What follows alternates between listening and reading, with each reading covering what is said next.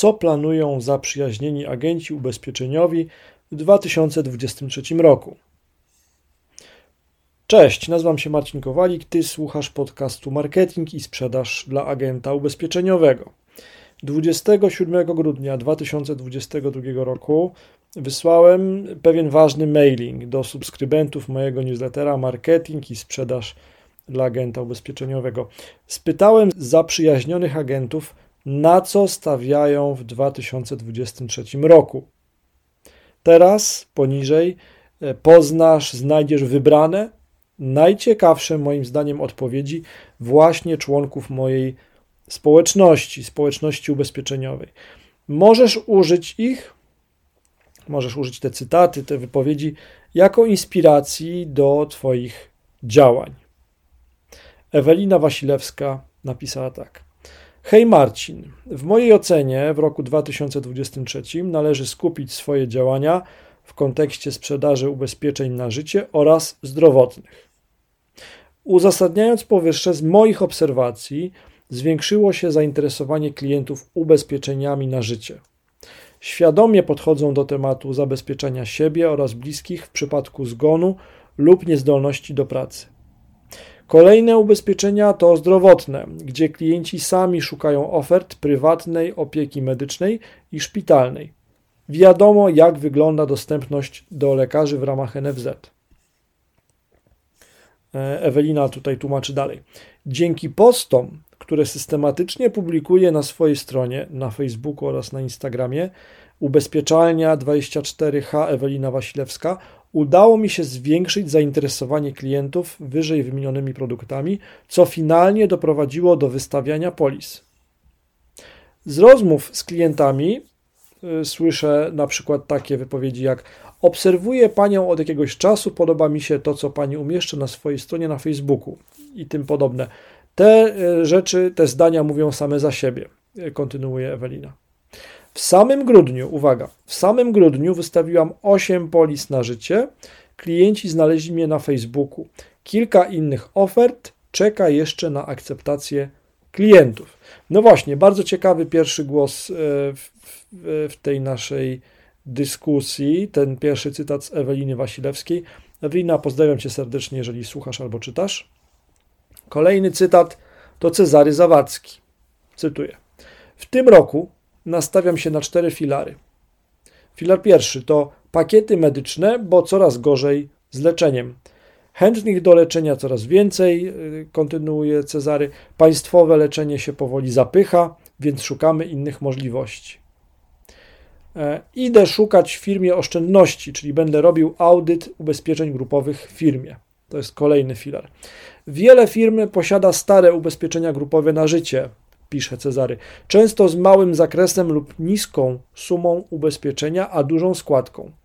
Zmiany, kryzys i niepewność o przyszłość finansową firmy.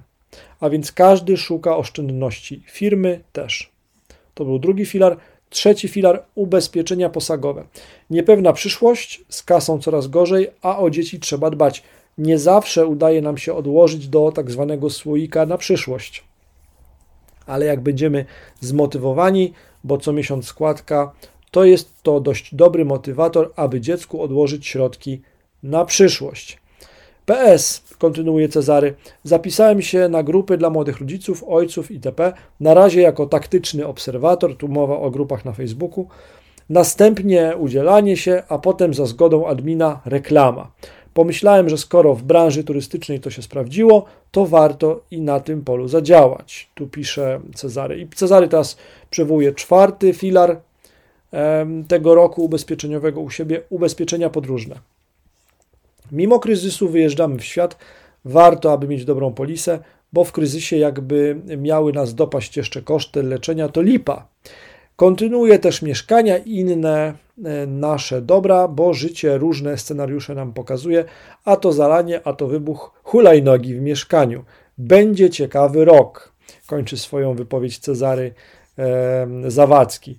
E, kolejny, ostatni głos, ciekawy bardzo w, w, w ramach tych odpowiedzi zaprzyjaźnionych agentów, którzy odpisali na mój na mój odzew, na moje pytanie, jak planują 2023 rok, to głos Pawła Wesołowskiego. Paweł pisze, cytuję: Najważniejsze będą dla mnie polisy na życie i od chorób krytycznych.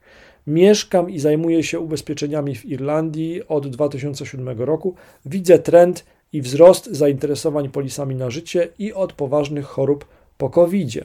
Śmierć i poważna choroba to sytuacje, gdy najbardziej tracimy finansowo i potrzebujemy zabezpieczenia naszego dochodu. COVID spowodował wzrost świadomości i zainteresowania tego typu polisami.